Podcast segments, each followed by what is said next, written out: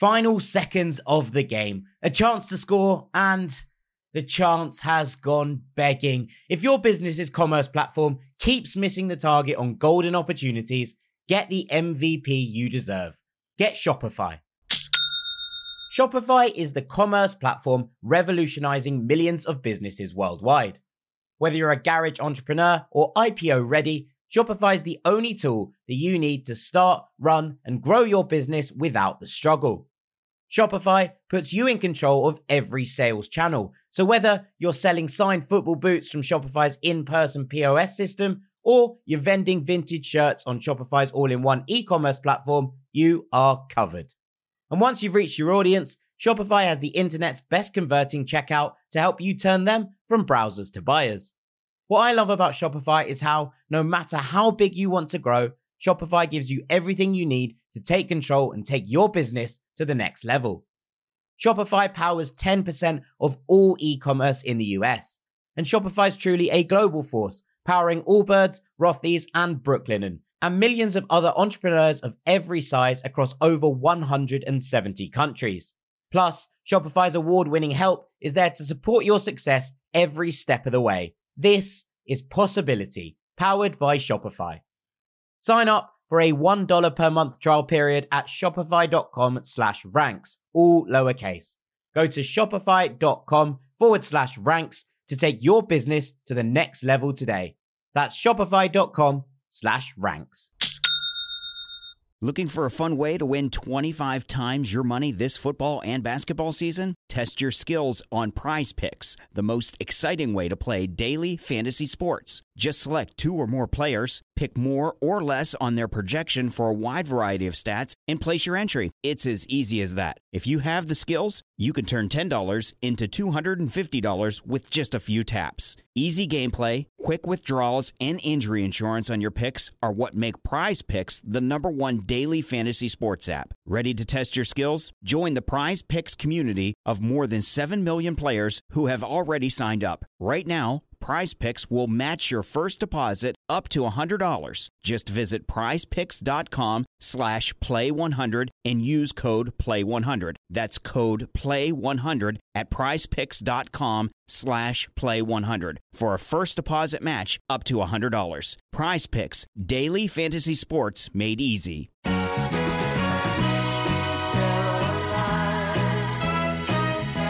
Fair play and fair value. It's what playing at William Hill is all about. William Hill. It's who you play with. Gamble responsibly.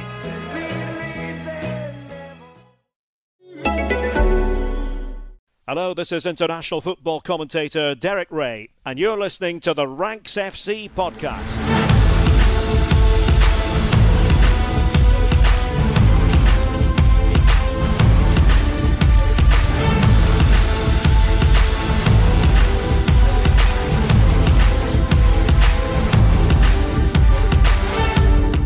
Hello, Rank Squad, and welcome to Ranks FC, your favorite football podcast, back for another week. My name is Jack Collins, and I will be your host today. And joining me, Mr. Dean Jones. Hello, mate. Hello, mate, and Mr. Sam Tighe. Hello. Hello, how are we doing? Are we doing a great weekend of football, boys? It was a lot of fun, wasn't it? Wasn't it? Um, Classico was a bit wet, but it was a good game. A little, were you there? Madness. a little was bit mad. drippy. I enjoyed that a lot. Did you all Like, see the incredible dad energy on Dean's post Classico tweet? It so fun. funny. It's Very. so Need funny. to He's, check. he's need too, to check up he's- on it. He doesn't even care about the uh, what happened to the game. He's what he's really worried about is all those players down there shivering. There's going to be a lot of colds in the morning. It isn't very often you see a player actually shivering on a football pitch in the middle of like the most intense game of the season, though, is it? Like it was quite mad. Yeah. It was a bit odd, yeah. was a bit It was very strange to see, particularly in in, like, in Madrid. Yeah, Like, I don't- exactly. I don't know if Madrid's a particularly rainy city. I mean, I'm not. I've not been there, but it doesn't strike me as the kind of place that would just have a monsoon appear out of nowhere. Yeah, No, it's in the but we- middle, isn't it? It's in the middle of the mainland. We, so- le- we at least know how Messi would, would deal with Stoke now, don't we? He would be very Badly. cold. Yeah, he would, Yeah. he would not like it. No. Yeah, probably not. Probably That's not. that Right. Premier League move off.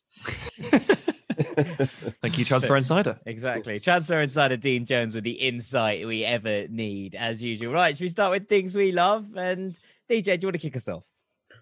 Yeah, I thought we'd talk about the title race in La Liga. Uh, it's in the bag, isn't it, Jack? Atletico Madrid. I'm not really talking about that, but um, I had to throw it out there. Uh, how are you feeling about it, Jack? Uh, Atletico Madrid famously got the title wrapped up. They're now one point ahead of Real Madrid, who are one point ahead of Barcelona. Don't know what you're all worried about. One point clear, eight wins, and Atleti win the league. Crack on. Okay, okay, okay. We'll come back to that next week. Um, my my actual thing I love is Sergio Aguero. Um, looking at his next move, obviously, he's going to be a free agent, going to leave Man City. And well, there's offers in the Premier League that he didn't think he'd be getting. And one of the most intriguing ones to me is Leeds United. Leeds United and Sergio Aguero's. You didn't expect these these two things to come together, but the rumours there, the links there, and I'm told it's not quite as ridiculous as it sounds, and that like part of Aguero would be tempted for something like that. Like there are there are a couple of things to think about, like Bielsa, like yep, yeah, can see that. Um, the idea that when he does make this next transfer, he doesn't want to sit on the bench. He doesn't want to like the, the one thing that puts him off going to PSG, Barcelona, Chelsea, um, is you know there is definitely potential that he's going to spend a lot of his time as sub again. And I don't. I think he's had a bit sick of the last year being sat on the bench. So the potential to become part of an exciting project, if you like, um, at Leeds might not be that ridiculous. And another thing that I heard about Leeds is as they transition from here is that Bielsa wants them to make tweaks now. That means he doesn't have to play this style of football for another season, another season. Like he has, to, they have to move on from this a little bit. And the way they do that is by upgrading certain positions and having new options in certain positions. So look, they'll still have Bamford, but to have Aguero as another option would be really nice. You've seen that they're linked with Adama Traore. They're going to be linked with some big players going forward. Independiente are still there with an offer to take Aguero back to Argentina. And that's pretty much been his plan to go back to his boyhood club. Yeah, sorry. Um, if he doesn't do that, I feel like I've been lied to for like well, he might still do years. that. He might do that later. He could still do that, couldn't he? Like he's not that old.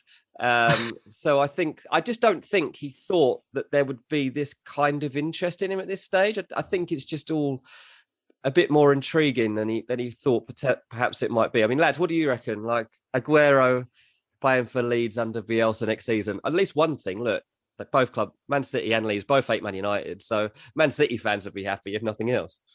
I think it sounds awful. Do you? I think he might break in half in pre-season.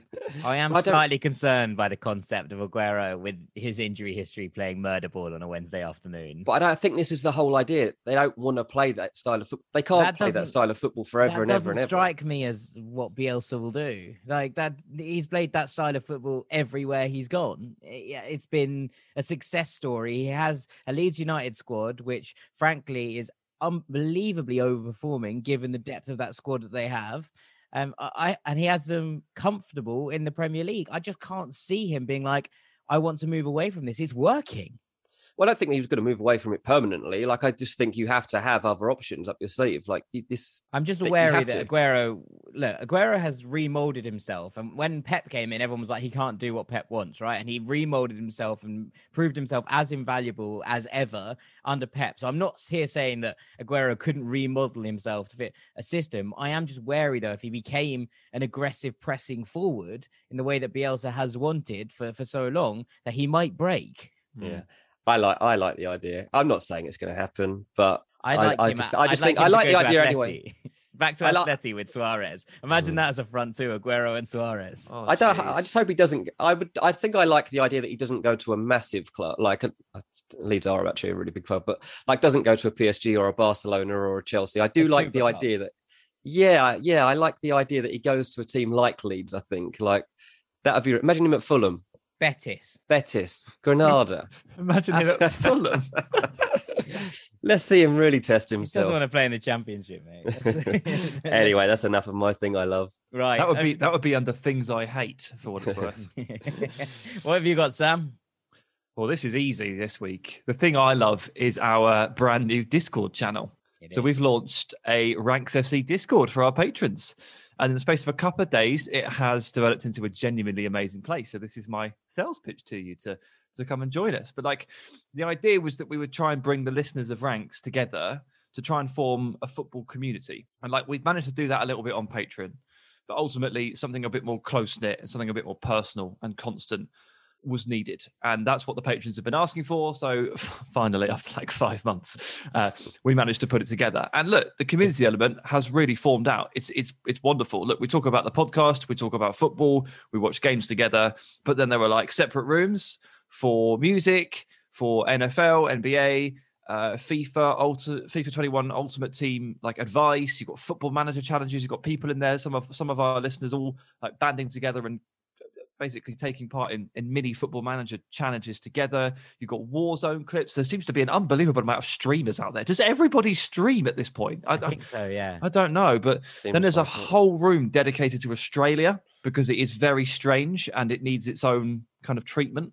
And the A League tweets from real A League memes get automatically dumped in there so we can take a look at what's happening on Fox's broadcasts. Anyway, there's more than 250 people in there now, and it's been going for five days. Yeah. So, really happy to see so many people in there. It's become really, really vibrant. And I would recommend that you join the community. And all you have to do that is to basically support the show and, and join the community by basically becoming a patron. So if you ha- if you have always been wondering if it's worth it or if you fancy doing it, then this is just another reason to consider pulling the trigger. Yeah, yeah, it's yeah. fun. I have my own room. It's great. I have my room called the Palace, and everyone hangs out and, and has fun and chats about weird things. It's a, it's a phenomenal, enjoyable place. It was good. It makes like, me happy. The Classico was good. Like we had a we had a little match thread, and uh, everyone went into there to to talk through the game, and it was just cool. Like you know, a lot of people are stuck with nobody to chat to about these things. And actually, my mates don't even care about the Classico. So it was nice to just have to bounce things off of people, like while the game's going on, and you know, chuck a few pictures in there. Um, there I was sat there with my glass of red, watching the game. Um, Sam, you were in there for a bit, weren't you? Um, I spent most of the last four days in that chat. Yeah, you actually have. Yeah, not as much time as Louis though, who hasn't no. left it. No, he hasn't. No, no. There's, there's one there's... patron who genuinely seems to have given up his life outside of Discord. Yeah, it's, I mean, it's, it's a hustle I respect. Hustle I play. Right, Come and join us. We do love laugh. that. It's fun. It's fun. I, am going to move us on to the thing I love, which is uh, the relegation scrap in Portugal. Oh, come on. I have tweeted about this at the weekend, um, but it is a pure chaos at the bottom of the Primeira. Um, the entire bottom half, from Portimonense in ninth to Nacional in 18th, has an eight-point gap with eight points to eight games to go. So Portimonense are looking currently at the seventh spot, which is six six points above them, and going, hmm, European tour, and yet they could also be relegated in six weeks' time. And and that for me is the definition of an absolutely mad league. And it has been this year. It has been chaos in the Primeira for everyone apart from Sporting, who haven't lost a game. Um, and every, the rest of it has just been, you know, frankly, un unscriptable. It's been very difficult to see what's going on. The game at the weekend uh, between Boavista and Rio Ave was like absolutely ridiculous. Two red cards, an own goal, a Fabio Coentrão equalizer in the Ooh. 94th minute. Um, it, it, just had absolutely everything. And at the moment, it just feels like the the entirety of the Primeira is involved in in this big relegation battle. You know, even the teams who are away from it, even the teams like Sporting are dropping points at the moment to teams in this mix, and it all just feels like really, really chaotic and fun. So that's my pitch if you can, towards the end of the season with eight games to go, the most exciting thing happening in European football is the relegation scrap at the bottom of the Portuguese Primeira. Yeah. You yep. said that in a Champions League week. Yeah, I did. Yeah. This is this is it. This is the Fair this play is to you. drama. This is drama. Um, okay. Right. And with that, have to check it out. Move it on. move things on. right. After the break, we are going to be talking about breakouts, the players who have made 2020 21 their breakout season. See you in a minute. Welcome back to Ranks FC, where it's time to look at those players who have broken out. Sam Tighe, the rank god, over to you. Yeah, another tough one, as I always say, because I get that disclaimer in nice and early. But uh, it's it's five breakout stars, and and uh, it's it's players that have truly come to prominence this season, have gone from relatively nothing or little to we have no choice but to talk about their impact this season. They've really forced themselves upon you and, and, sort of building their own narrative. So something we absolutely love. Uh, the long list was at least 15. And I'd been talking to Dean about this the day before. And we were like, oh, God, what about this guy? Oh, what about this guy? Oh, what about this guy? And I forever live in fear that I've forgotten someone major, but you'll be able to tell me at the end of the ranking, won't you, Jack? Hope so. Let's start at number five Emil Smith Rowe at Arsenal. Okay. Now, he did have some first team exposure before this season. He played sparingly in a couple of Europa League campaigns, and he, he did end last season on loan at Huddersfield.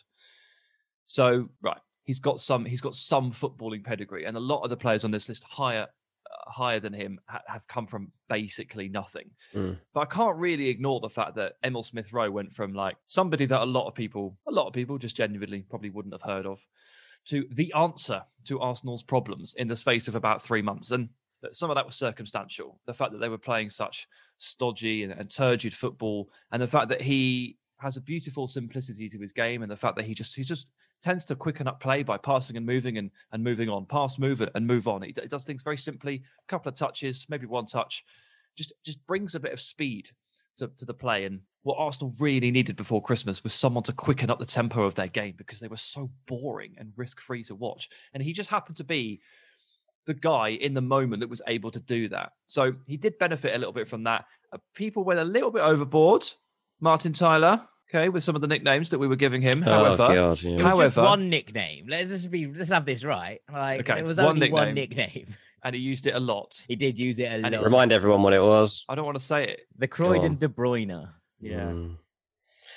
And I read a piece saying that some of the Arsenal players have started calling him it it's also not that good. It doesn't make that much sense, and it doesn't like alliterate. It's not like the Ealing Eusebio for Bukayo Saka, which is a brilliant nickname. It's like doesn't really work. No, yeah, you're right. It doesn't work on many, many levels. I don't like it at all, particularly since he doesn't really play like Kevin De Bruyne either. Yeah, uh, there are there, there, are definitely elements of like uh, a sort of Grealish to him with the sort of the, the, way he pushes the ball forward and he, he, drives quite powerfully, but can also play it quite simply as well. He's got really like he's really nifty in tight spaces as well. He can play as the ten, he can play off the left wing, mm-hmm. and there, there are some similarities. That also wears very low socks. You could have so, called him the Greenwich Grealish. That would have been yeah, a better nickname. That would have yeah. been a better nickname, yeah. So we'll go with that one. But anyway, there was a little bit people went a little bit overboard there, but Smith Rowe was a very good answer at the time and has over the course of the season, I think, proven himself as a very deserving member of of the Arsenal first team squad and a very, very bright prospect.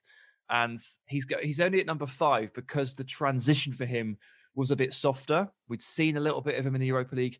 We'd seen him go on loan to the Football League and play pretty consistently. So, like, he wasn't completely out of nowhere. But the impact and the steps forward that he's made, I've been I've been super impressed with. Yeah, yeah. I think it's fair. Like, it's hard. It's well, I know it was hard for you to break this list down because you're trying to exactly remember like when is their breakout classed as and mm. there are so many players in the Europe that you've got to quickly cast your eye across in the, you know across a, a few hours and it, it's impossible but I was thinking about it and Smith Rowe like a year ago would I have known what he looked like mm, probably not to be honest. And that's kind of how I'd class. This is the Dean Jones style. litmus test. Yeah, would I have known much about their playing style or what they looked like? No, I wouldn't have. So I think it counts. And hundred percent, but he's now in my fantasy team and he's been in there for weeks. Like he's just like, even though he's not been playing, he's he's like a squad player because I know the impact he can have. And there was that spell he went through where he was, I don't know how many games in a row he started, but it seemed like he was nailed on as part of the team, wasn't it? Oh, only because of injury recently and a little bit of maybe when Odegaard came in that, that he's gone out a bit. Yeah. Then he got moved to the wing because mm-hmm. he was at the 10 and he got moved to the wing. So like, so yeah, it, it's still he still he still starts when he can, right? Yeah, absolutely. And you, weren't there, Dean, when Emil Smith Rowe tore Fulham a new one at the cottage. We won the game. We were 3 0 up and yeah. cruising, and he just absolutely tore us apart for 45 minutes. And we were very, very lucky to hang on to win that game. Yeah. Um, but it was one of those where I was like, oh, this is really stressful. And he was really, really good. Was that for Huddersfield? Yeah. Right. Okay. Yeah. It's, um, yeah, he's such a good player, and I'm, I'm just looking now at like what, Arsenal, RB Leipzig, Huddersfield. He's only 20. Like that's that's his senior career so far. like that's what it's looking like. He's like went out on loan to Leipzig and Huddersfield, and now he's back at Arsenal. He's in the under 21 setup. 20 years old. Um, he's certainly been a... play at Leipzig, did he at all? No, no, look, got I think three he got appearances in injured. total. I Yeah, think he got injured. So again, it's this has been a bit of a slow burner for him. Uh, but here and he that is. should have been his breakout, I imagine. Even though it was like um, he was only eighteen. Hmm. Um, Yeah, you're thinking, well, that's that's it. That's going to be his moment. I'm sure Arsenal thought that he would have done really well there. Mm. Um, you know, takes a, a less risky one and go, goes to Huddersfield the next time around. But they won't be letting him out on loan anymore, will they? No, you probably not. it. Probably not. doubt All it. He used Let's- the old Europa League as his platform. That's Um, true, and that's I- true. I, got to talk about this on the show this week, so I'm going to use it. But it was one of those where you look at a lot of Arsenal's youngsters and they got opportunities in the Europa League. And Smith Rowe was the one that stands out and goes, No, no, no, no. I shouldn't just be playing in the Europa League. I should be playing week in, week out. Like I'm Mm-hmm. incredibly important. And he used that platform. And you know, one of the things we talk about in the UEL is how much it allows youth to break out, how much it gives a platform for people to to use the springboard to you know announce themselves on a stage. And Smith absolutely took that opportunity. Wasn't being given minutes in the Premier League. He came into the Europa League squad and made himself undroppable, and I think that's mm-hmm. incredibly impressive. Mm. Yeah, that's true. That's true, and that's what that competition is so good for, right? You get you get a chance because they teams always rotate, and you, if you take your chance, then you end up in the Premier League team. Absolutely, absolutely. Right, Sam, who's it for? Okay, another Premier League contender, and this is the final one. So five and four are from the Premier League, and then we'll move uh, slightly further afield. But at number four, I've actually gone for Illan Meslier, Leeds goalkeeper, Hmm. and this is because, well, I think he's got his de- he got his debut against Arsenal in the FA Cup last season, and by that I mean that was a, like a long time ago. And then Kiko Casilla, who was Leeds goalkeeper at the time, got an eight-game ban for using racist language, and Leeds had to turn to their number two, and it happened to be Meslier at the time, I guess a 20-year-old or maybe even 19-year-old French goalkeeper that not very, very many people knew much about, but he gets 10 games in the championship and he plays out the kind of run to the title. And it's all a bit, okay, fine, that, that worked. But what are you going to do when it comes to the Premier League? You've got a guy who is very young. He's made 10 appearances. You've got a very experienced player in Kiko Casilla, who used to play for Real Madrid and had been their starting goalkeeper for a couple of years before that. And you ask the question, well, what are you going to do? And, and Bielsa goes for he goes for Meslier. He sticks him in. And I remember again, Dean, to sort of hop onto your your fantasy football argument. A lot of people putting Meslier into their team, not hundred percent sure he was going to play, Yeah, but thinking, well, it's a cheap goalkeeper. He'll be under siege. It's worth the worth the, the cheap price. And look, all of that was true. He has been under siege. Playing goalkeeper for a Bielsa team is a different is a different world completely. And he's a young man. He has made a couple of mistakes through the season, but by and large, I think he's been pretty close to team of the season caliber. To be to be quite honest with you, I think we could probably only definitely say that Emi Martinez has been has been hundred percent like he's been better than Meslier. I can't make that argument for many more goalkeepers. He's been busy, but he's been very commanding and unruffled. I guess is probably the way I describe. It just doesn't seem to care or be bothered by anything going on around him. There's there's chaos happening five feet from him. There's people diving around. There's balls being given away in a build-up play. Just doesn't matter. It just doesn't doesn't phase him at all. And some of the saves he makes, and again, sorry boys, but all these players have done really well against Fulham. Mm. But the game, the, the, the save that he made in your narrow loss to, to Leeds recently, or a couple of saves really, but there was one in particular, super powerful shot that he managed to just bat away at a really, really critical time. I was like, Jesus, this guy, incredible, absolutely. incredible player, an incredible breakthrough really over the course of the season. To Yeah. go from like, don't know really who he is, might not start to France under 21 squad and potential team of the season. Yeah, Yeah. long term heir to Lloris. I think a lot of people are saying that. That's Yeah. that's how that's how quickly his star has risen. Yeah, Mm. I think as young goalkeepers, I think he and he and Donnarumma are the only two really that can really look each other in the eye and be like, "Yeah, we're doing the business." Like really, hundred percent doing the business. you think well, like with a 21 year old goalkeeper, like confidence is obviously something you you don't know how they're going to deal with with situations, and with him, like he had the toughest start because they were beaten four three by Liverpool first game of the season. Second game of the season, they beat Fulham four three, so he's conceded seven goals in his first two games, and you're like, one, this is carnage. Two, I'm going to keep watching because this is great. um, and then from there, like it just cleaned up, cleaned things up totally, and conceded like two goals, I think, in his next four games. And it seems to be a pattern. Like he can always bounce back. You look when they lost six two to Man United. Next game, beat Burnley one 0 and then beat West Brom five 0 and you're like, okay, we don't have to worry about this guy. Like things don't things don't play on his mind. Um, and like you say, his, his shot stopping at times is is superb. And yeah, absolutely a breakout star. Somebody I wouldn't have known a year ago. You know, obviously you see him come in at Leeds at the back end of the season and get his chance, but you just presume it's going to be a fad and he plays a few games and then he's back out again and and you potentially don't hear of him. Um, absolutely not the case, and we'll see if he if he becomes the French goalkeeper. Then wow, what what a breakout has been. Yeah. I mean, the first keeper under the age of 21 to record eight or more clean sheets in the Premier League season. There you go. Yeah, he's got nine clean sheets this season, oh, 30 games, good. and that's for a team that I tipped to go down. So cheers. A team that I don't think any of us really expected to keep this many clean sheets. Like they're just they can't they can be like they can implode. Like yeah. don't get me wrong but they can also put together two, three game stretches as you as you guys have described, where they just don't really concede any goals. Yeah, and it's it's it's definitely down to to at least partially to him. It's it's not that defense keeping keeping teams out. It's it's him saving the day. Totally. Yeah, I agree with that. Absolutely, hundred percent. Um, and that nice, nicely takes us Sam into three. Okay, into three. It's Silas Wamangituka. There he is. Dean, Dean, is over the moon. Dean is screaming. I am very happy he made it. Look, I mean, again a distinction. He actually had two and a half seasons of senior football under his belt by the time he he he basically started to play in the Bundesliga this season because he played last season in the Zweite Bundesliga, the second division, and he played a full season for Paris FC in Ligue 2 as well. Mm-hmm. So this wasn't a player making his first steps into senior football. But again, if we talk about breakouts and we go from kind of zero to hero or zero to, to, to nothing, and whether Dean could pick him out of a lineup versus Dean singing about him every week.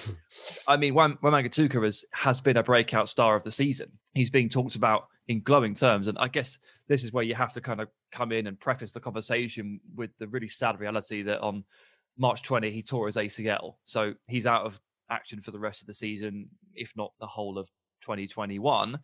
And that's super sad because he is a he's a joy to watch. He's incredible. And I have to credit Dean here for bringing him to the Ranks FC table first.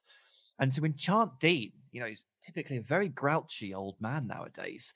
You do have to have something a little bit special in your boots. And Wamangituka, this season, 11 goals, four assists, 59 players dribbled past, and four nutmegs in 25 games in your first season in the top tier anywhere is quite some going at 21. And it definitely, yeah. for me, counts as a breakout. And I'll give it to Dean to, to, to gush over him a little bit more. I can't remember exactly why or when I, I first watched him play, but he was just ridiculous to be honest. Like you you were watching this guy, and it, it's one of those players where you can't t- tell whether they are like Aboubakar Kamara and have absolutely no idea what they're actually trying to do, or whether they are like the next Ronaldo because what they're doing is coming off and looks absolutely wonderful.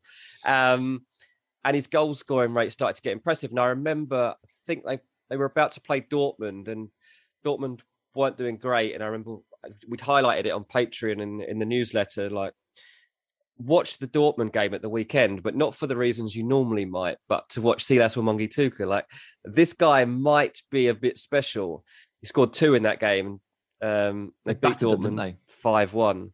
Yeah. Um, he got yeah two goals and an assist in that game, and he and he was brilliant and it's it's on games like that where you're like, okay, yeah, this is it. Let, us let's keep an eye on him from here. Like we we've seen players like this before break through, and it's often not a fluke that they can do things like that. And it was such a shame that he got injured. Like gutted for him because would have been potentially the young player in the league, best young player in the league, um, and that's saying a lot because that's a that's a league where you go to make your name and you compete with people like Jude Bellingham for that yeah. that prize. Um, excited yeah. to see what happens with him. Really, hopefully he can overcome an injury like that because that is serious injury for somebody who's particularly with his style of play. Because um, he's so excited on the ball. Look, he goes missing. Don't get me wrong. Like there'll be large spells of a game where you forget he's actually playing. They might see him for 20, 25 minutes. But then suddenly there'll be a breakaway and he is gone and he's running at you and you're terrified. Yeah, for those that actually haven't seen him play, we're talking about a six foot two rapid dribbler, like really fleet of foot. And he goes on these really long, mazy runs, and he often takes the long way around as well. Like he, he, he knocks it around a player, and like a bit sort of Gareth Bale in the copper. where he sort of like ends up running about 20 extra yards and he has to, but he's beaten two more players and he slots it home. And like he takes a mean penalty as well. That has to be said. Uh, two or three of his goals have come from penalties. Does, and he's, he's very, very good from the spot. And I was looking at his metrics on FB Ref, and his it's really funny because his attacking metrics, like almost all of them, are in the 99th percentile across Europe. So goals per game, XG, assist, shot creating actions, dribbles, touches, and progressive passes received. He's in, he's in the 99th percentile across Europe for all of those. He's in the first percentile for passes completed. Right? Mm. So he doesn't really get that involved in the build-up play. I think he's averaging like 17 passes a game with a 70% completion rate. So he's not a player that you're getting involved in the intrinsic build-up play. You give it to him and he runs 60 yards, or you give it to him in the box and he finishes it for you. But yeah. either way, he's almost always doing something that brings you to the edge of your seat. Totally. And the injury means he stays at Stuttgart. So it's, it's, it, in a strange way, it's kind of like it's good for Stuttgart because it kind of felt like he was destined to move on this summer as a result of, of what he'd been doing. I just really hope that the ACL tear doesn't doesn't hit his top speed too much, and he can continue to be electric over those longer distances and very quick out of the breaks as well, because that's a big part of how he plays. I think that's it, isn't it? And you, you say there that there's a point that Stuttgart actually potentially long term beneficiaries from this injury, even though it's a horrible thing to see and a horrible thing to say. In that we were talking about him going to Dortmund as a potential replacement for like a Jadon Sancho, for for an Erling Haaland, for someone to, to slot into that front line and uh, and really like add some electricity into Dortmund's attack.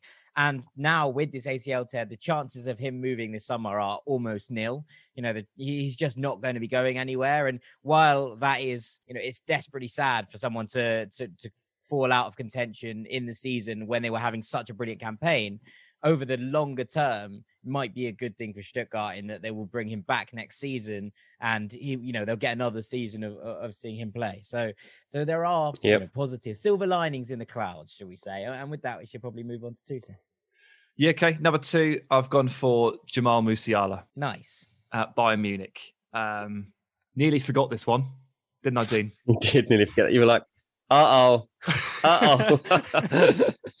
Just remembered I, a couple. And I do wonder, I do wonder if um, the personal heartache that I feel from this is is is is clouding it and was was obscuring him from my vision when I was putting this list together because we lost the battle for Jamal Musiala, didn't we? We lost him. Mm. We lost him to Germany. He's declared for Germany and he's got his first couple of senior international caps over the course of the season, and we're talking about true breakouts. This is a 17 year old kid who looks, he looks, he's the build of an, an actual kid, like a school child. But he's so good on the ball. He's so good, so advanced in terms of his decision making on the pitch that he gets thrust into senior football at 17 years of age. Back end of last season, he gets his first minutes for Bayern Munich, sets a record. Then this season, he's starting Champions League games. He's scoring in Champions League games. He starts to get into the Bayern team on the weekend sometimes when they're rotating their team. And then there's a tug of war for him internationally. Then he gets his first couple of caps for Jogi Löw's Germany. And you're like, this guy he's just done his GCSEs or equivalent of. this is this is a proper breakout. Yeah. yeah. Look, we've we talked a lot about Musiala on this podcast with Chris Richards and independently, so we don't need to go over all of that ground again. But high IQ footballer, really slithery, snaky as uh, as Chris Richards labels him, jinking in between challenges, long range shots, good passes, clever play, good like shimmy ability in between the lines. I think he can play eight or ten. I guess you could probably play him wide, but ultimately, like Germany are onto a bit of a winner here because they've got like Kimmich, they've got Goretzka, and they've got Musiala all playing for them, all playing for Bayern, forming this triangle. And it's like, oh, that's what that's the bedrock of a national team, and it's playing together every day at Bayern Munich. It's so such a fortunate position to be in. When they get a new coach, they're going to be so good. When yeah, when Hansi Flick takes over the German national team, he's gonna he's gonna know all about this. And worth probably reminding ourselves quickly what Chris Richards said about Jamal. So Jamal, of course, he's 17. You know, he's he's still very young, but his technical ability is amazing. He's so good with his feet even though he's not the biggest guy, you don't ever see him really get bodied off the ball. Um, he kind of just like slithers like a snake. We call him like a little snake because that's just what he does on the field. He's he's pretty deceptively fast or quick, I think is what I'd say. I don't want to gas him up too much, but um, he's definitely quick on and off, on and off the ball, and he's just a smart player. He somehow just makes it work. His last year, he went from U17, U19, uh, the reserve side to the first team all in one year, and then we we're like, oh, you know, like he's good, but is he physically good enough? And then every level, he just got better and better, and we're like, yeah, he's ready if you didn't listen to that interview with Chris Richards, it is worth going back and having a listen to down the old archives. Have a little scroll and find it because we talked about some brilliant stuff with him. But that was his thoughts on Jamal. And, and Dean, I know that, I mean, you've been impressed with this kid very, very recently. Uh, yeah, I mean, I, when you two started talking about him, I got to admit I'd barely seen him and didn't know a lot, a lot about him. But um, you know your stuff, so I always keep them there in the back of my mind as long as I can remember their name. Um, Backhanded compliment. anyway, um, it's funny at the weekend. I just flicked over and, and the Bayern game was on in between other games that I was watching against Union Berlin and uh, just watching it. And, and Musiala was playing and he scored. And the way he took the goal was so, so good. Like the ball falls to him like around the penalty spot and he's got three defenders around him and the goalkeeper. And it looks kind of like he's stuck. And you're like, he's going to just, most players would probably try and just like poke the ball out from their feet or just have like a first time shot or something like that, or possibly even look to a pass to Sané, who was about six yards to his right. But Musiala does this like step over slalom movement and he guides quickly in between the three players and slots it away. It was absolutely ridiculous.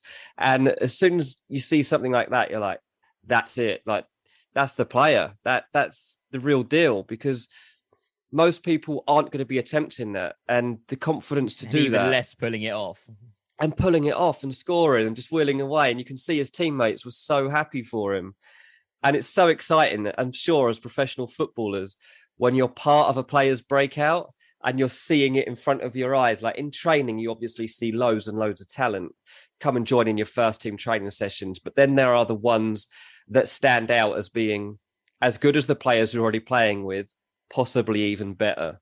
Musiala is one of those. Yeah, absolutely. And Sam referenced it, but but England have lost lost a good one there. Um, yeah, I was never that confident. Got to be honest. Well, I think it's it's really interesting, and we, we talked about it very briefly on things. But when players go out of sight, they occasionally go out of mind, and I think that if that had been a player in the Premier League doing what Musiala had done, mm. Yeah. If he had become the youngest Premier League goal scorer, if he had, you know, had all these moments where he was becoming Bayern's, you know, youngest ever goal scorer, all of these things where he, you know, jumped out and these were huge records. If that had been a player in the Premier League, it would have been back page news. Yeah. As it was, no one was talking about it. And I, I find that absolutely bizarre that a player even eligible for England who had played in the Young Lions becoming Bayern's youngest ever goal scorer wasn't even talked about. And, and, and I look at that and I think, no wonder he declared for Germany. Like yeah. that's that's yeah. what springs out to me. It's very I'll tell, you, I'll tell you, I'll tell you where we went wrong with this one. He was playing in the under 17s and under 18s category because he was that age. And we jumped him up to Aidy Boothroyd's under 21s for one international session. He made a couple of appearances or one camp with Aidy Boothroyd in the under 21s, and he declared for Germany. I am not I don't surprised. Want to read, I don't want to read too much into that, but I'm going to read way too much into that. And, uh, and, on the back of that, Sam, I think we'll leave that there before we go into dangerous territory, and you can take us on to number one. Okay, so number one, and of course, there's what there's one player who, for me, is hugely deserving of this number one spot. And when I say his name, you're going to realize a couple of players that I've left out in the process, and we can get onto that afterwards. But for, to start with, let's give this man the spotlight that he deserves. Number one is Pedri. Yes, thank you. Thank you. It has to be. If Pedri. it hadn't been, I was about to like really kick off. Yeah, it has to be. I mean, this kid starts the season as a 17 year old, dropped into a crisis hit Barcelona, and just asked to play in midfield and do everything. And he's like, "Yeah, cool, I'll do it. No worries." it's like, are you are you serious? Like, I'm genuinely like flabbergasted at what this kid does on a weekly basis. The amount of things that he does for the team. And look, Barcelona are a much better unit than they are now than they were back in the start of the season when they were frankly a little bit of a mess. So things are a bit easier now. But Pedri's been here the whole time. Like he started the Clásico that they played back before Christmas. He was already a huge part of the team at that point when they were playing a 4-2-3-1 and he was playing sometimes as a six, sometimes as the 10, sometimes on the left wing. It didn't really matter where he was deployed. He's cool, he's calm, he makes great decisions on the ball almost all of the time. He passes really cleanly. He passes progressively. He can receive between the lines. He can receive under pressure. He's got this little shimmy and deceptive step. He's a really good presser as well. Like to have all of this wrapped up into one is at this age, he's now 18, is just kind of ridiculous.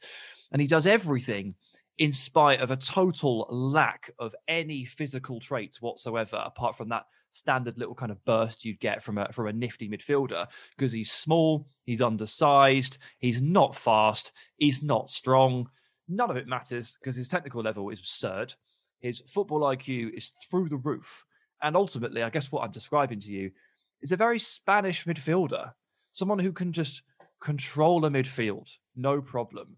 And for him mm. to carve himself out this role of like absolute like one of the like not the first name on the team sheet, obviously at Barca that's Messi, but in the top five players that you would absolutely have starting any game, Pedri's in them. He has to he has to play. He has to start. He's an automatic starter. For him to get himself into this position, undroppable in a team challenging for a domestic double in Barcelona is is really quite something. Yeah, like he doesn't panic, does he? And I think that no. that's the thing that's so admirable because, like you say, he was dropped into a crisis and how do you remain calm when you're a teenager playing in the same team as Messi at a time when there's no fans in the stadium, but you can actually feel them on your back because you know that how much pressure the club is under in that moment. And do you know what? I think he just is of a totally different class of player than we've talked about in this list so far. Like those are all very good players that we've talked about. Pedri is well, potentially your your Iniesta class. I think like that's that's literally how good. And look, Messi, you always see him making a point of going to congratulate Pedri when he does something good. You know, they've they've had plenty of times when they've they've combined for goals, and Pe- and Messi always goes over and and talks to him and congratulates him. And I, and I think he appreciates having someone on his wavelength, to be honest, because there are plenty in that Barca team who aren't quite there and who have come into the team and just even Griezmann, like there hasn't been that that bond that you would have expected. And with Pedri, I think he's got more of that out of him than he has mm. other players they've signed. I had it with Fati as well. They, uh, yeah. before Fati sadly got injured, there was definitely a, a connectivity there. They, they felt like they were on a similar level or a similar wavelength, as you say. And Pedri's another one. So it's actually quite easy to spot who's good at Barca, isn't it? Because you just watch Messi and see who he respects. exactly. It's and true. It's, it's true. really true. That's that's that's a very good point. And Pedri and Ansu both have his like his utmost respect,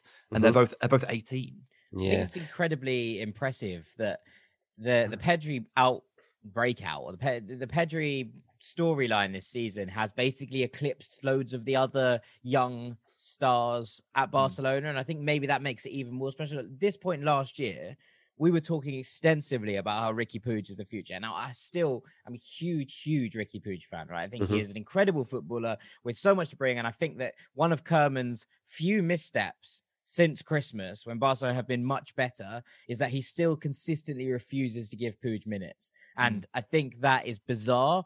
And it's one of the things that really grates with a lot of people still, I think. And you know, I've got an undying love for, for the likes of Carlos Aleñá, but I, I don't think that one's going to come off now, unfortunately. I think that what that ship might have sailed. But you look further into this team, and I think if you looked at the start of the season, you looked at maybe a Trincao and you thought, yeah, okay, you know, Francisco Trincao might be someone who can come into this side and provide some things, and he has done, right? You know, mm. I don't think Trincao is right at the level yet, but I still think there's a lot of growing to do there. There's a lot of potential to be grown into. I think he's still a phenomenal player and will have a say in this Barcelona team.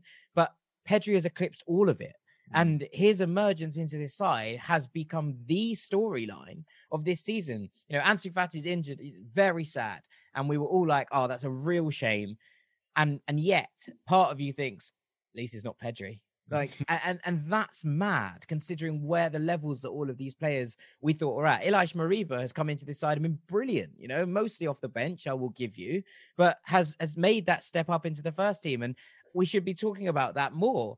But Pedri, and it's like it's continual. It's a manager's dream. And I've tweeted something like this before that, you know, at, at points he's linking up play with with joyous little flicks and tricks and attack. And at the other end, he's making goal line clearances. And you know, you look at someone like yeah, you talked about Messi, but also after the PSG game, Kylian Mbappe sought Pedri out to swap shirts.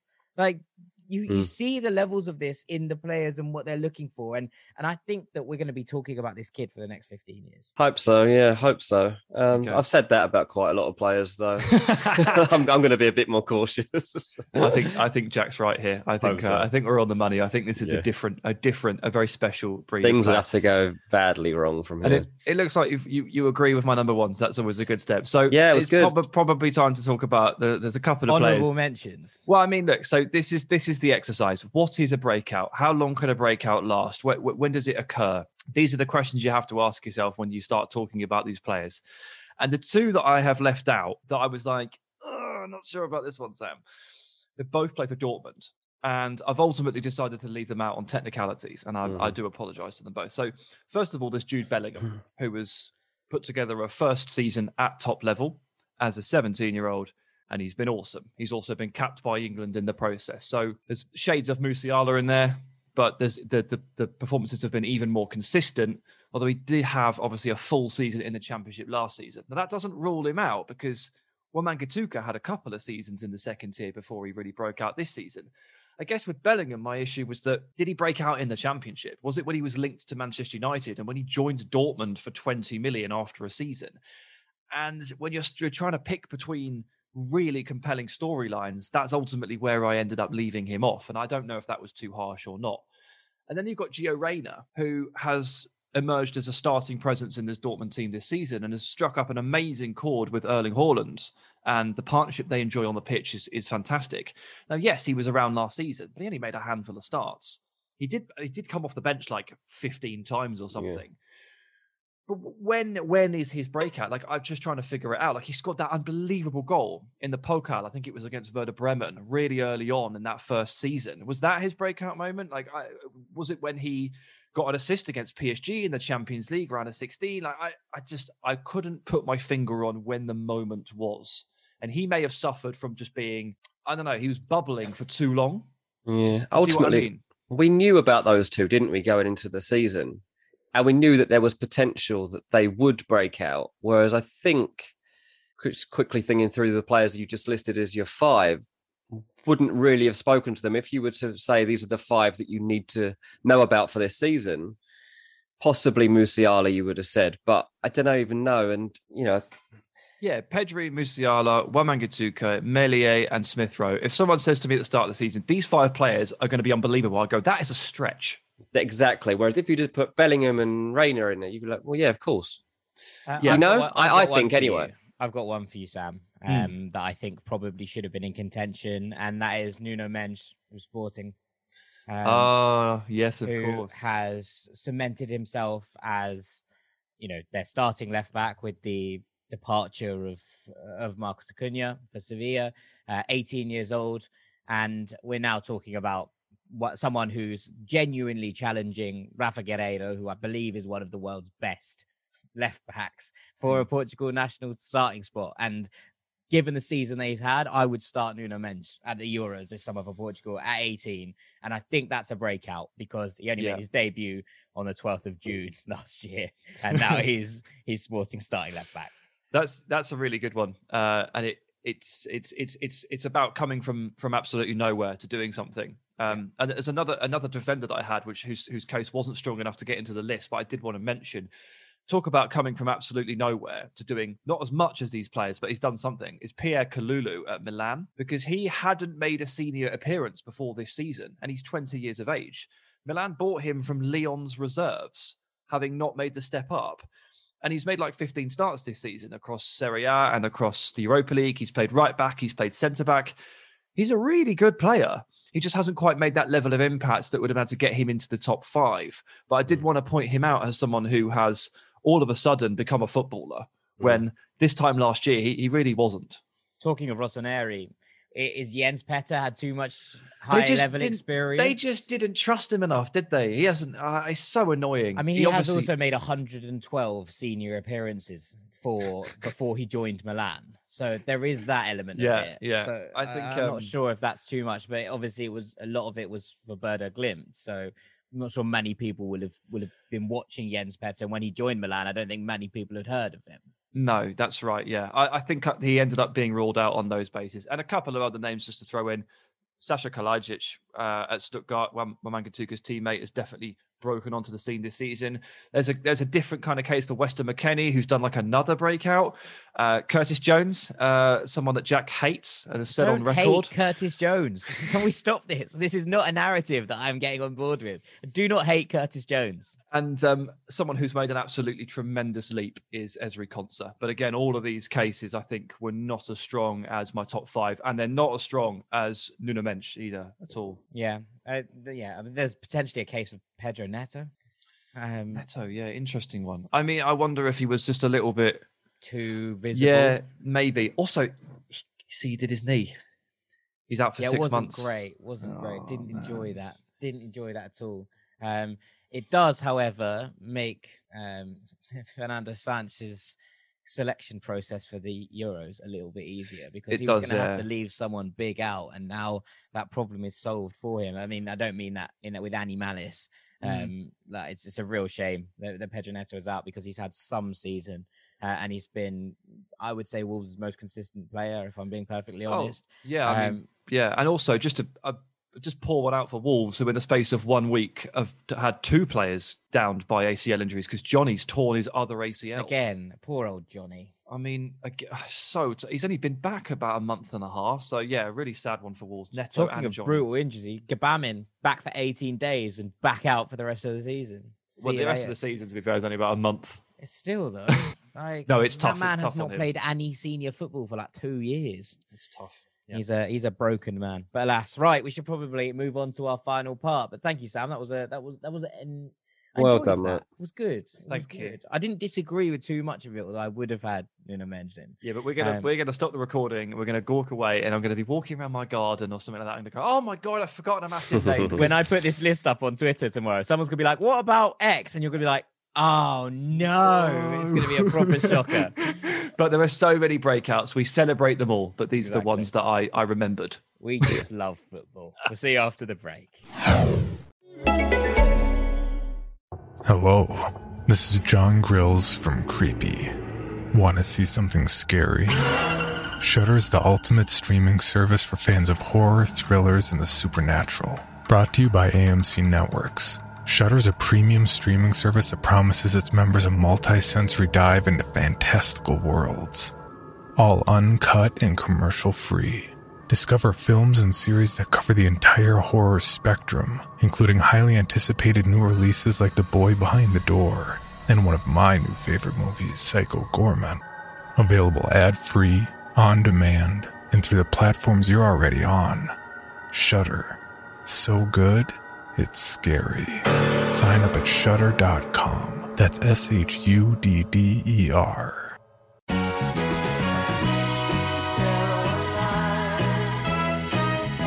Fair play and fair value. It's what playing at William Hill is all about. William Hill. It's who you play with. Gamble responsibly.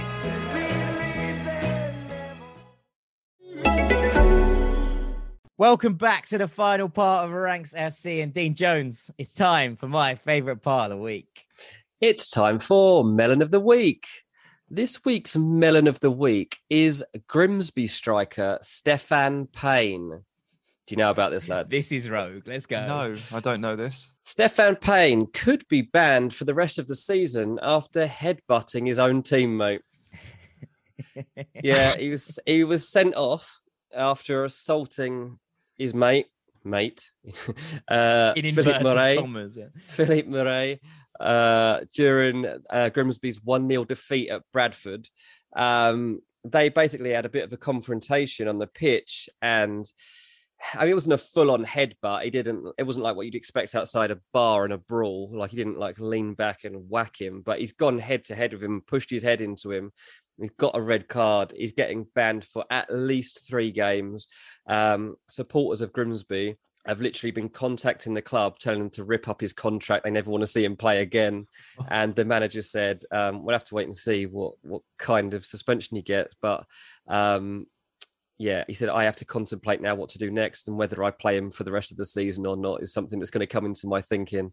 Um, you just can't defend something like that. no, you can't. It was ridiculous, lad, and that is an absolute melon. Yeah, Melon, Melon. Yeah. Um, Yeah. Very Actually, difficult to disagree, really. Oh, a, little, little side note, actually, for, for, for those that maybe weren't following football at the time. But do you remember when Newcastle had two players sent off for fighting each other? Yeah, vaguely. Bowyer and Dyer. It was uh, Bowyer and Dyer, yeah. Uh, they were Mhm. playing against Villa at the time. It was at St James's Park, and they started. They just had a scrap, and the ref sent both of them off. So Newcastle played a game with nine men. Yeah, that was a proper fight. This wasn't quite as good as that. I've got to say, like they weren't even melons. That was funny. That was good. that was good entertainment. Frank Warren would pay for that. Yeah, exactly. In fact, I think he probably tried at one Yeah, point. Probably. Eddie Hearn was like, "Reckon we could, reckon we could just set him up." But um, but alas, right. That's the gibberish alarm, Sam. It's time for the gibberish rankings. Yeah, I must the must have been inspired by last week's outside submission ranking our smiles, which I'm still buzzing about because I was number one. We've got another outside submission, and this one is so bizarre. It just felt too good not to use. So, a round of applause, please, for Chief A League correspondent and good friend of the pod, Joe Gallagher, along with fellow Ranks listener, Sean Anderson, who have sent me something quite remarkable. And you guys know Joe, so you know when I say that, this is going to be quite interesting. Yes. They have ranked between them every single team in the Premier League and the Football League, so all 92 of them, based on, and I quote, the combined usefulness of the items shown on their club badges. And what they've done is they've Assume re- you're not going to read out the 92 here. You're only No, going to give no, us a no. top three or whatever. I've seen, oh, well, I'm going to talk through some of the interesting bits. Fine. Um, but yeah, basically what they've done is they've reordered the entire football pyramid, position one to position 92, and put all of the teams in their finishing positions based on this criteria. So we'll start at the very bottom. I'm going to pick out a few as we go. Fulham, and- you'd imagine. I'm very sad to say that Fulham have been relegated out of the Football League into non-league. There's Yeah. nothing on our there's nothing on our crest apart from an FFC. There is literally nothing of use. It turns out that having zero items on your club badge was a huge mistake. And you're joined by MK Dons, Stoke, and QPR. So all four of those teams have been turfed out to non league. Very sad Fair. indeed. At least we Chel- still get the derby against QPR. That's good. Yeah. yeah. So Cheltenham and Colchester are among those getting promoted into League One. They finish uh, top of League Two, and they both just have a bird on their badge. So we're still at a relatively low bar for usefulness. Mm. But clearly, Joe and Sean, masters of this list, have decided that some birds are better than others because dropping down into League Two from League One are Oldham and Sheffield Wednesday, who are just two more clubs with birds on their badges. So In this don't know- list, is it actually better to finish a little bit lower in a promotion spot than it is to finish higher in a relegation spot? I don't. I, I mean. I mean, it's very difficult. But ultimately, I think what's what's been determined here is that owls are useless, whereas the other birds are slightly better. Um, congratulations to Port Vale on their promotion to the championship, thanks to what looks like two large pottery vases, a scimitar, and a piece of trellis. So, didn't realise that that would come in such handy. Do you know what Port Uh, Vale's nickname is? We The can use this as a good game. The Port, the Uh, Port Vale's nickname. Hmm. Don't. Ah, it's annoying. I do, but I can't remember. It's the Valiants. Yes. the Valiants. Okay, must be because of that trellis. Yeah. Um, Robbie Williams' team. Right, right, Indeed, right, yeah, right. yeah. Okay. Uh, sadly, Rochdale and their strange ceramic dolphin do go the other way in this scenario. Oh, Um, championship into the playoff spots. Intriguingly, I don't know if this was a cop out from Joe and Sean, if it was just a coincidence, but every single team that have finished in the championship playoff position have a lion on their badge. Hmm. Uh, so Chelsea, Villa. yeah, uh, yeah. So Middlesbrough as well. Uh, I don't know if it's just a case of who has the best lion. Actually, it's not Chelsea. Sorry, it's uh, it's Millwall and Salford, Borough and Villa. So may the best lion win between those. And then the top two in the championship, just more lions. But this time, I think with lions with more things with them. So Reading and Crewe are one and two, and they have a crown and I think it's a wreath on Mm. Crewe's badge. So Reading have a lion and a crown. Crewe have a lion and a wreath. So that gives them the edge. Oh, they've got a football as well. Yeah, deserving, deserving promotion. We finally reached the Premier League and going down Newcastle, Burnley, Chelsea. So sorry, Chelsea, your lion wasn't good enough, uh, but still was better than some of the other lions that we've seen. Um, Forest Green Rovers are off on a European away day. What oh have they got on their badge? Their decision to put a lion in a hat a unicorn in a necklace and an old football, like the leather type ones, on their badge has paid off big time because they're, a on, they're off. in the necklace. I think that's what it looks like. and um, Manchester United joined them. Um, a devil with a pitchfork and a ship will come in handy in those That's slightly true. slightly Yeah. rougher Europa League spots. You never know To be when you might that, need a. that- maybe that should be top. Like you need a Faustian pact. That is to is pretty devil good. With a pitchfork on your side in most games, and this Yeah. United just have that, you know, per Yeah, se. maybe. Well, look, that brings us to number one, and it is a big congratulations to the champions of the uh, of the entire football pyramid of England. It's Barnsley, who apparently can do no wrong right now. Their badge consists of two men, one's holding a pickaxe, the other one's holding an iron. A strange dragon like creature that's holding a dartboard, three more smaller dragons or phoenixes or something, two small pickaxes, two vases, some rocks, some grass, and what is either two crayons or two tampons, and I can't figure out which one it is. but altogether, they have been that, that that allotment of items has been deemed the most useful by Joe and Sean. So thank you good. very much, Joe and Sean, for the ranking. Do you know what That Barnsley's was good. nickname is? Tykes. Tykes. Tykes, yeah, fantastic. And you know what we learned this week? I thought we could have done Daryl Dykes for the Tykes, but actually not because Daryl Dykes' name is actually Daryl Dike. Yeah. yeah. And do you know what? He's a bit of a breakout star.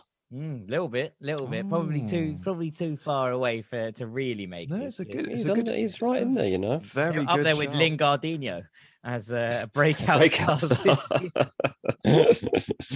Uh, fantastic. Well, yeah. Thank you to Joe and Sean. That was that was weird but fun, and I enjoyed it. So so there we are. We had Yeah. it. Very very good. And that's all we got time for on this week's Ranks FC. All that's left for me to do is say thank you very much to Sam Tighe.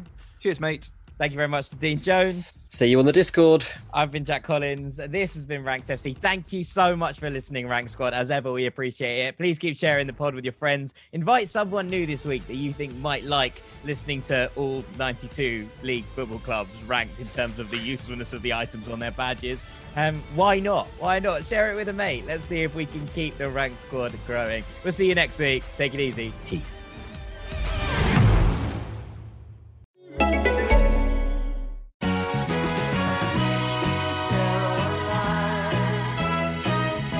Fair play and fair value. It's what playing at William Hill is all about. William Hill. It's who you play with. Gamble responsibly.